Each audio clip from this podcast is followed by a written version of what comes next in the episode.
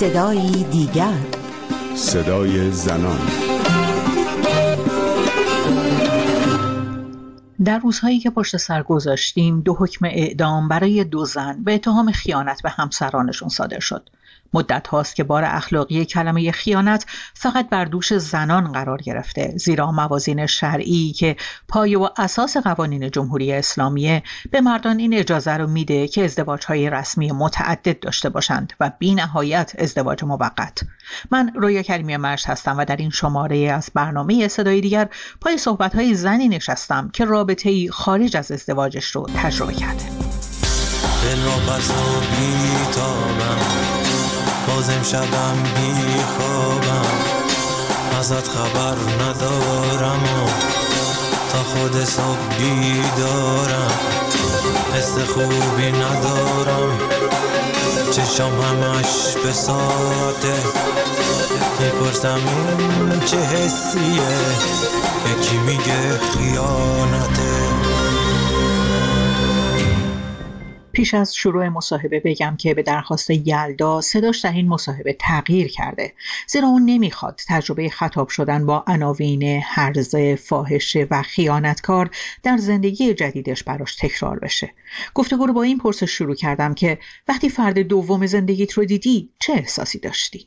لحظه‌ای که دیدمش، با توجه به اینکه من خارج از ایران بودم و امکان ابراز احساسات در خیلی برام راحت‌تر وجود داشت، لحظه‌ای که دیدمش خیلی لحظه فوق‌العاده‌ای بود و هر چقدر هم که گذشت بیشتر در کنارش بودم، این نتیجه رسیدم که چه انتخاب درستی کردم و واقعاً این رابطه یک شکل دیگه از رابطه بین عاطفی و جنسی بین آدم‌ها رو به من نشون داد، چیزی که من واقعاً فکر می‌کردم که در وجود نداره ولی داشت با این آدم. با شوهرت چنین رابطه عاطفی و جنسی نداشتی؟ ابداً. ازدواج ما در واقع به خاطر یک سری اجبارهایی بود که از اونها بکارت بود و وقتی که ازدواج کردم از همون روز اول تصمیم گرفته بودم که نداشته باشم، یعنی ما آدم هم نبودیم. یکم داستان بکارت رو باز کن، یعنی چی به خاطر بکارت بود؟ خب من خیلی سالها پیش با این آدم وارد رابطه شدم، حدود سی سال با همسر سابقم. اون زمانی که من وارد رابطه شدم یه دختر بچه بودم و اون از اون فضا استفاده کرد و تجاوز اتفاق برای من افتاد و من بعدش احساس کردم من باید با همین آدم ازدواج کنم، من دختر خوبی نیستم، من دختر نجیبی نیستم، بنابراین باید با همین کسی ازدواج کنم که این اتفاق برای, برای من افتاده. ازدواج کردم ولی ولی میدونستم، یعنی بهشم گفته بودم که این ازدواج فقط یک یک شکل ظاهری داره، هیچ ما با هم هیچی نیستیم. اونم ظاهرا پذیرفته بود و معدود رابطه جنسی که داشتیم در واقع همون داستان تجاوز بود، یعنی یک طرفه بدون رضایت من و در شرایطی که من نمیتونستم فرار کنم از اون شرایط. آدمی تو خونه بود، بچه‌ای پشت در بود، از این دست اتفاقا. و چه شد که با این آدم ادامه دادی؟ چرا همون موقعی که متوجه شدی این آدم آدم تو نیست درخواست طلاق نکردی زودتر از اینکه بخوای بچه دار بشی باهاش؟ خب من اگه قدرت رو داشتم که درخواست طلاق بدم، مثلا چرا همون موقع که مسئله بکارت پیش اومد باش ادامه دادم؟ از همون ترسان آشی میشد که خانواده چی میخواد بگه، مردم چی میخوان بگن. حالا خانواده هم به خاطر حرف مردم خیلی موافق نبود که همون بلافاصله جدا بشم، ولی خب من با این آدم زیر یک سقف زندگی کردم ولی کاملا جدا و یه جایی احساس کردم که دیگه نمیتونم. بچه‌م داشت بزرگ میشد و شاهد تمام اون خشونت‌ها، دعواها بود و اگر جدا بشم تو ایران ظرفیتی ندارم که تحمل کنم، خودم رو ضعیف میدیدم. به خاطر همین مهاجرت کردم که این کار رو موکول کنم برای بعد از مهاجرت. با همسرت با هم مهاجرت کردین؟ نه، اون ایران بود و من از تمام دارایی‌ها و داشته‌هام گذشتم فقط به خاطر اینکه بتونم ازش حق امضا بگیرم که بتونم پاسپورتمو بگیرم و خارج بشم از کشور و تا لحظه آخرم نگران این بودم که واقعا مانع بشه ولی خب نشد به خاطر داشته‌هایی که براش مونده بود. اولین باری که با این فرد جدید زندگیت وارد رابطه شدی، غیر از اون احساس قشنگ رمانتیکی که در موردش حرف زدی، اون سنت‌ها، اون ترس‌هایی که باهات باقی مونده بود، با اونها چه کار کردی؟ اصلا اونها وجود داشت برات یا به خاطر اینکه مهاجرت کرده بودی دیگه از قالب سنت‌ها هم بیرون اومده بودی؟ فضای مهاجرت بهم اجازه داده بود که یه بخشی از خودم رو بروز بدم و ترسام بره، ولی واقعیتش این بود که بود و خود رابطه و خود پارتنرم به من کمک کرد که بخش بزرگیش رو اون بهم کمک کرد که من اون ترسام پشت سر بذارم و بتونم یک رابطه سالم رو تجربه کنم. در کنارش این رابطه پر از خشونت، پر از ترس، پر از استرس بدون رابطه جنسی خودش آسیب‌هایی بهم زده بود که من در طول رابطه بعدی فهمیدم که چه آسیب‌های عمیقی خوردم و تلخ‌ترین قسمت ماجرا همین بود. چه آسیب‌هایی خورده بودید؟ نمیتونستم رابطه درست و معنادار برقرار کنم. همیشه فکر می‌کردم که این آدمی که الان روبروی من هست همون خطرات قبلی رو مثلا مواجه باشم باهاش، ولی هنوز نمود پیدا نکرده. با شک و تردید به همه چیز نگاه می‌کردم. حساس بودم.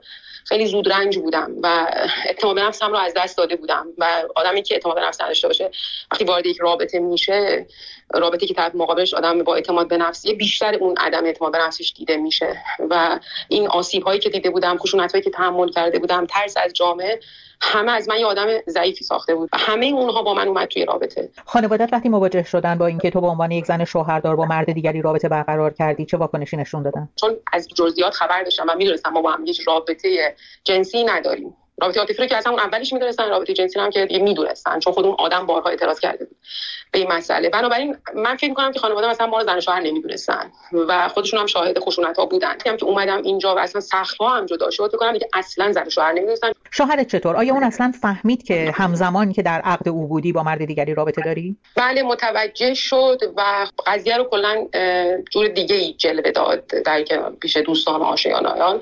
و اون این بود که گفت که قبل از این که من از ایران خارج بشم ما با هم ارتباط داشتیم، یعنی من و پارتنر جدیدم و اونجا بود که شروع شد از سمت دوست، آشنا، فامیل برچسب زن خیانتکار به من خوردن. میدونست داره چی کار میکنه. اگر واقعیت رو میگفت شاید جامعهش این برچسب رو در مورد من به کار نمیبرد، ولی اون میدونست که باید چی بگه که جامعه ازش حمایت بکنه. فکر میکنی اگر ایران مونده بودی این جرأت رو داشتی که وارد رابطه جدید خارج از ازدواج بشی؟ نمیدونم، چون شاید الان ایران رو تجربه نکردم، خیلی آگاهی رفته بالا، ولی اگه بخوام با فکر اون موقعم بگم صادقانه نه، هیچ وقت جرأت نمی‌کردم که وارد. میترسیدم. از چی میترسیدی؟ از این ترسیدم که لو برم. ببین چون من یک بار سابقه سخت جنین داشتم. من سه ماه بعد از اینکه ازدواج کردم درخواست طلاق دادم و اونجا مجبور شدم که سخت جنین داشته شدم و همسر سابق من متوجه شد این رو و اینو مدام به من میگفتش که ببین میدونی من اگه برم ازت شکایت بکنم تو فلان فلان این اتفاقا میفته. و خب اون موقع نبود شبکه‌های اجتماعی که تو بری سرچ کنی و من همیشه میگم که منو به خاطر سخت جنین قتل عمد حساب میشه و از این میترسیدم. خب من که همچین تجربه داشتم با خودم میگفتم این آدم اگه موضوع رو بفهمه بره منو لو بده، اگه مجازات بشم، حالا اگه نه از این قضیه استفاده کنه برای اینکه من رو بیشتر تحت سلطه بگیره. همین اون چیزایی بود که میترسیدم. از یک طرفم خب من باید یواشکی با آدم جدید قرار میذاشتم، باید میپیچیدم، نمیتونستم یه رابطه معنادار و درستی رو با نفر بعدی تجربه کنم چون استرس ها اجازه نمیداد. من منزه کافی استرس داشتم تو زندگیم و فکر می‌کنم که استرس یک رابطه جدید باعث میشد که نه تنها من حالم بهتر نشه، حتی اگه رابطه رابطه خوبی هم بود، ولی بکر می‌کرد داستان رو. الان اگر یک زن ایرانی که داخل کشور زندگی میکنه و یک رابطه نامناسب بدون رابطه عاطفی و بدون رابطه جنسی رو در حال حاضر تحمل میکنه بیاد بشینه پیش تو و ازت راهنمایی بخواد، آیا بهش توصیه میکنی که رابطه دیگری رو شروع کنه و تجربه کنه؟ با توجه به وضعیت جامعه ایران من بهش پیشنهاد می‌کنم که اصلا از اون رابطه آسیب‌زا بیاد بیرون اول. واقعا معتقدم که آدم یک بار به دنیا میاد و یک بار فرصت زندگی کردن داره و یک جمله‌ای که همیشه به واسطه رابطه دوم به این نتیجه رسیدم و اون این که آدم‌ها موقعی که تو داری رنج می‌بری نیستن، نمیدونن تو چه رنجی داری میکشی و خبر ندارن که چرا تو وارد یک داستانی شدی، وارد یک کاری شدی، یک چیزی رو خواستی تجربه کنی. خب اون آدم‌هایی که نمیدونن به وقت سختی تو چه روزایی سپری کردی، چرا باید من به عنوان یک انسان بعض اون آدم‌ها که هیچی از درد من، زندگی من نمیدونن اهمیت بدم و این فرصت کوتاه زندگی رو از خودم بگیرم؟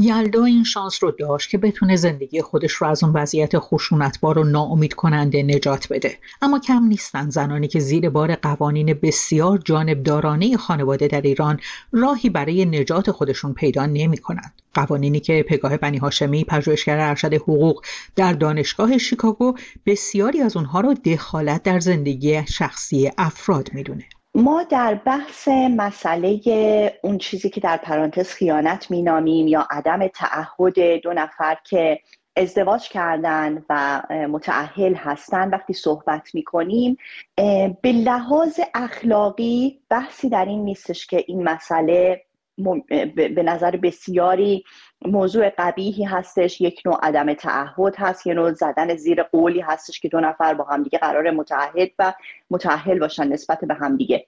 اما در بحث قانونی وقتی میایم صحبتشو میکنیم، موضوع این هستش که حکومت یک کشور یا رژیم یک کشور یا سیستم قانونگذاری یک کشور تا چه اندازه مجاز هست که در امور خصوصی و زندگی فردی شهروندان دخالت کنه. این یه بحث فقط مربوط به ایران نیست، یه بحث حقوقی جهانی هستش که گروه‌های بسیار زیادی روی این موضوع کار می‌کنن که مرز میان حقوق عمومی و حقوق خصوصی باید کجا باشه. حقوق خصوصی در واقع ما به همون چیزی که روابط بین شهروندان نامیده میشه میتونیم ازش اسم ببریم. بنابراین اگه از این زاویه نگاه بکنیم به قضیه، موضوع ازدواجی موضوع به نوعی قرارداد اجتماعی هست که بین دو نفر از شهروندان یک کشوری بسته میشه. حالا اینکه قانونگذار بخواد در روابط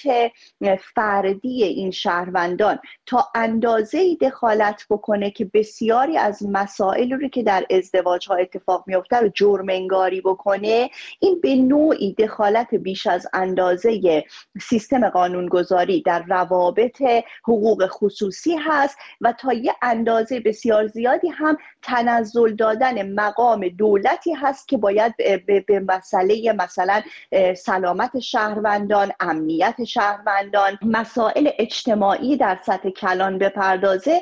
تنزل دادن مقام دولت در اندازه‌ای هستش که بیاد و تعیین بکنه که در یک قرارداد اجتماعی مانند ازدواج چه اتفاقاتی رو میشه برتابید و چه اتفاقاتی رو نمیتونیم بر بتابیم.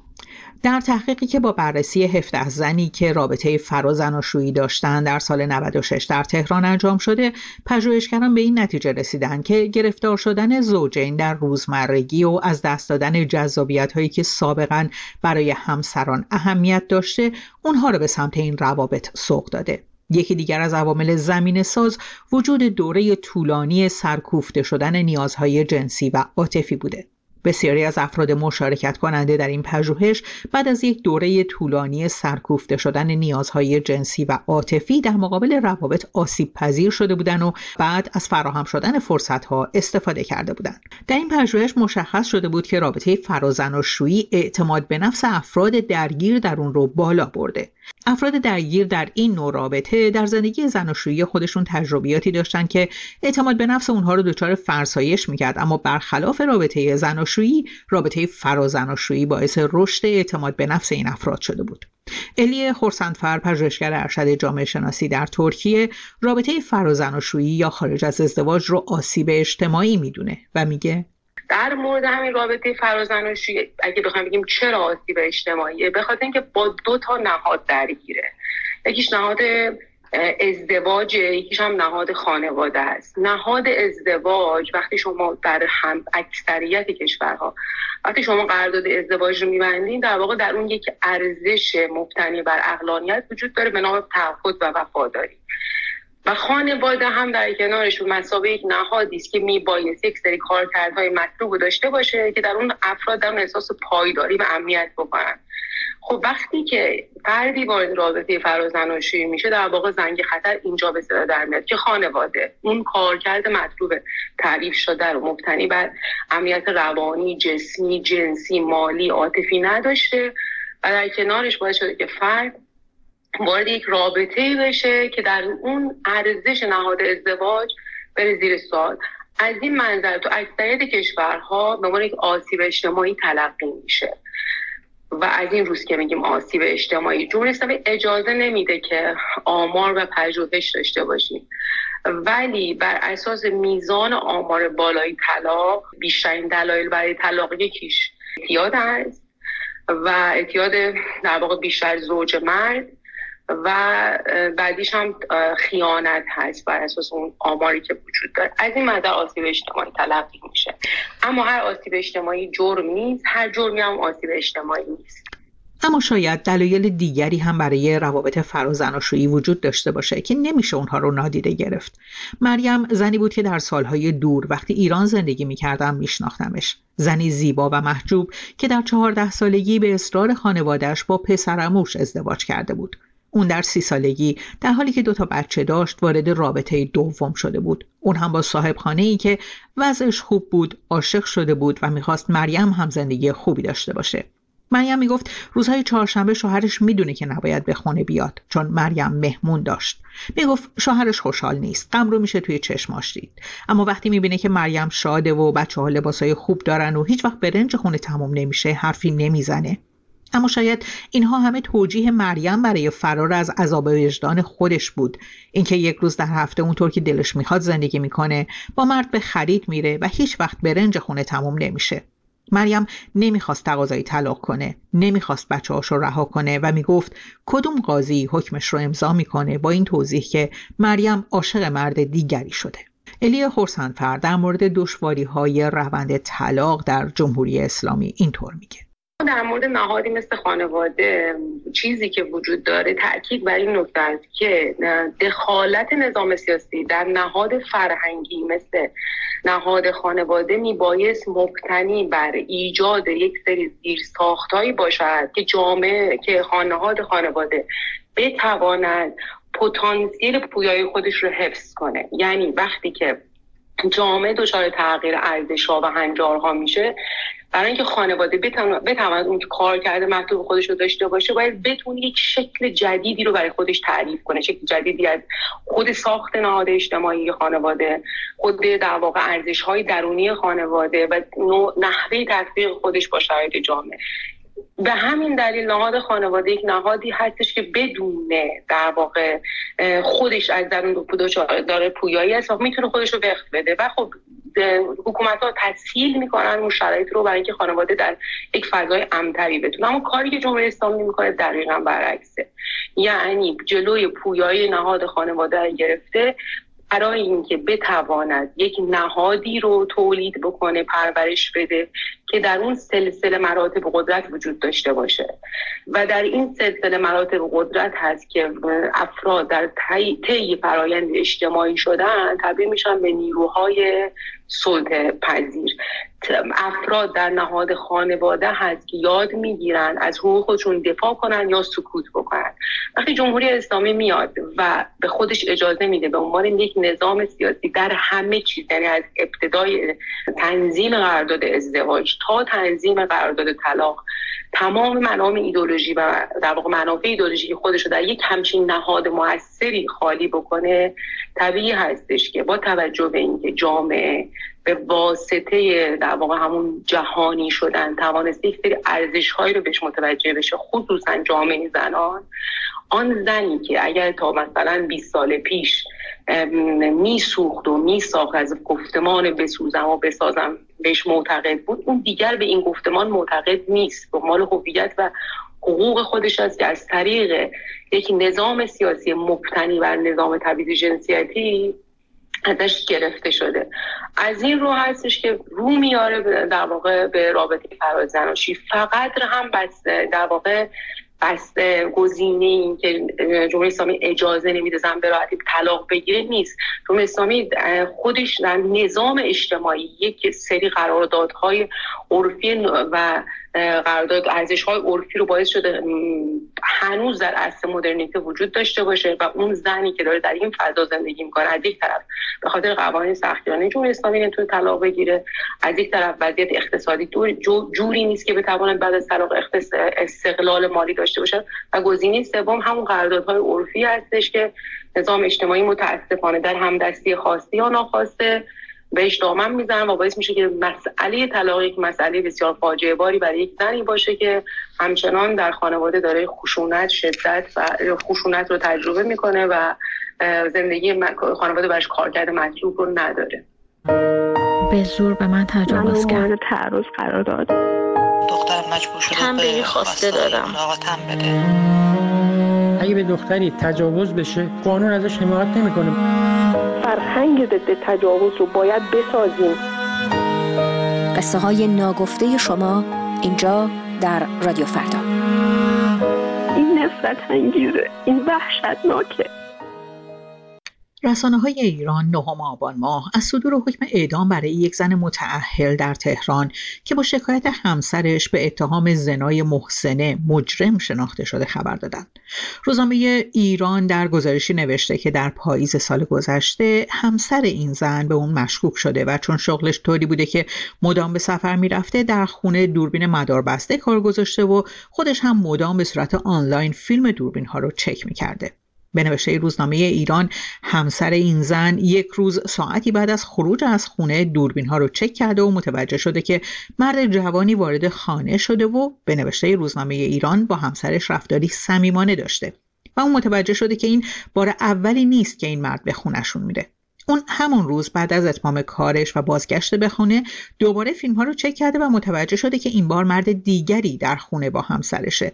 به پلیس زنگ زده و پلیس همسرش را با اون مرد که نامش خسرو بوده بازداشت کرده.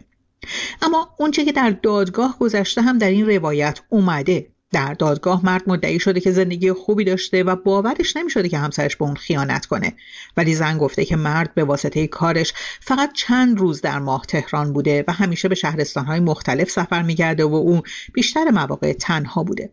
به گفته زن اگر هم همسرش به خونه می اومده برای اون وقتی نداشته و واقعا یادش نمیاد در این مدتی که با هم ازدواج کرده بودن حتی یک روز به اون محبت کرده باشه. و زن در نهایت رفتارهای مرد رو مسبب این دونسته که او به توجه مردان دیگه دلخوش بشه. در این پرونده برای زن حکم اعدام در نظر گرفته شده و خسرو به شلاق محکوم شده. پگاه بنی هاشمی در مورد تفاوت احکام صادر شده برای زن و مرد اینطور میگه. اینکه به طور کل سیستم قانون کیفری که گذشته و تاریخچه مبتنی بر قوانین مرد سالارانه داره، مبتنی بر عرف‌ها و سنت‌های بسیار سختگیرانه داره، در این ارتباط هم ورود پیدا بکنه و مسئله عدم تعهد در ازدواج رو به شدیدترین وجهی برای زن مخصوصاً قرار بده. یعنی فقط تنها برای یک نفر از زوجین این قوانین کیفری وجود داشته باشه که بسیاری از این قوانین حالت تبعیض‌آمیز داره، مثل اینکه اگر مردی شوهری به خانه وارد شد و زن خود رو در حال زنا دید، اگر قتل هم انجام بده این در واقع به منزله قتل عمد نیست. یک قانون یک طرفه‌ای هستش که حکومت در واقع باز هم با همون نگاه تاریخی مردسالارانه در روابط حقوق خصوصی دخالت میکنه و بیشترین میزان حق رو به شوهر میده و حد اکثر و اشد مجازات رو برای زن قرار میده. البته این روزها خبر دیگری هم منتشر شده. سازمان حقوق بشر ایران حکمی رو منتشر کرده که بر اساس اون یک زن و مرد به اتهام داشتن رابطه جنسی خارج از ازدواج، یعنی زنای محسنه، به اعدام با چوبه دار محکوم شدند. هویت این دو نفر هم اعلام شده، لیلا خلقی سکاچایی و ابوالفضل برات وکیلی. اونها بیست روز فرصت دارن تا به این حکم اعتراض کنن. بر اساس حکمی که در اختیار سازمان حقوق بشر ایران قرار گرفته، محکومیت این دو نفر هم بر اساس تصاویر ویدئویی بوده که بدون اطلاع اونها و به صورت مخفیانه فیلم برداری شده. طبق قانون مجازات اسلامی، مجازات زنای محسنه سنگسار و در مواردی شلاقه، اما به دلیل حساسیت جامعه جهانی روی مجازات سنگسار به جای اون قضات معمولاً مجازات اعدام رو صادر میکنن. سنگسار یه نوع مجازات مرگه که از طریق پرتاب سنگ که به صورت گروهی انجام میشه به سوی مجرم صورت میگیره. جامعه بین‌المللی اعدام از طریق سنگسار رو عملی وحشیانه و سبوعانه تلقی میکنه. ایران یکی از شش کشوریه که سنگسار رو در قوانین جزایی خودش داره و قانون مجازات اسلامی در ایران مجازات زنای محسنه رو سنگسار دونسته. بر اساس این قانون با پیشنهاد قاضی و موافقت رئیس قوه قضاییه، اگر زنا با چهار شاهد یا چهار بار اقرار ثابت شده باشه، مجازات سنگسار میتونه به اعدام تبدیل بشه. در مواردی هم که زنا با علم قاضی ثابت شده باشه، مجازات سنگسار میتونه به تنها صد ضرب شلاق تبدیل بشه. به پایان برنامه این هفته صدای دیگر رسیدیم. تا هفته دیگر و صدای دیگر، پاینده باشید و شادمان. یک زن فقط برای انتخاب نوع پوششش باهاش به عنوان مجرم برخورد میشه. خانومی دو تا دونه موش بیرون باشه کتک میخوره از مأمور امر به معروف. علیه حجاب اجباری فعالیت حجاب اجباری اجباری هم دوام چندانی نفر داشت. امر خلاف شرعه. از حق انتخاب میگوییم اینجا در رادیو فردا. دوره پوشش زورکی به سر آمده. زنان جان به لب رسیدن.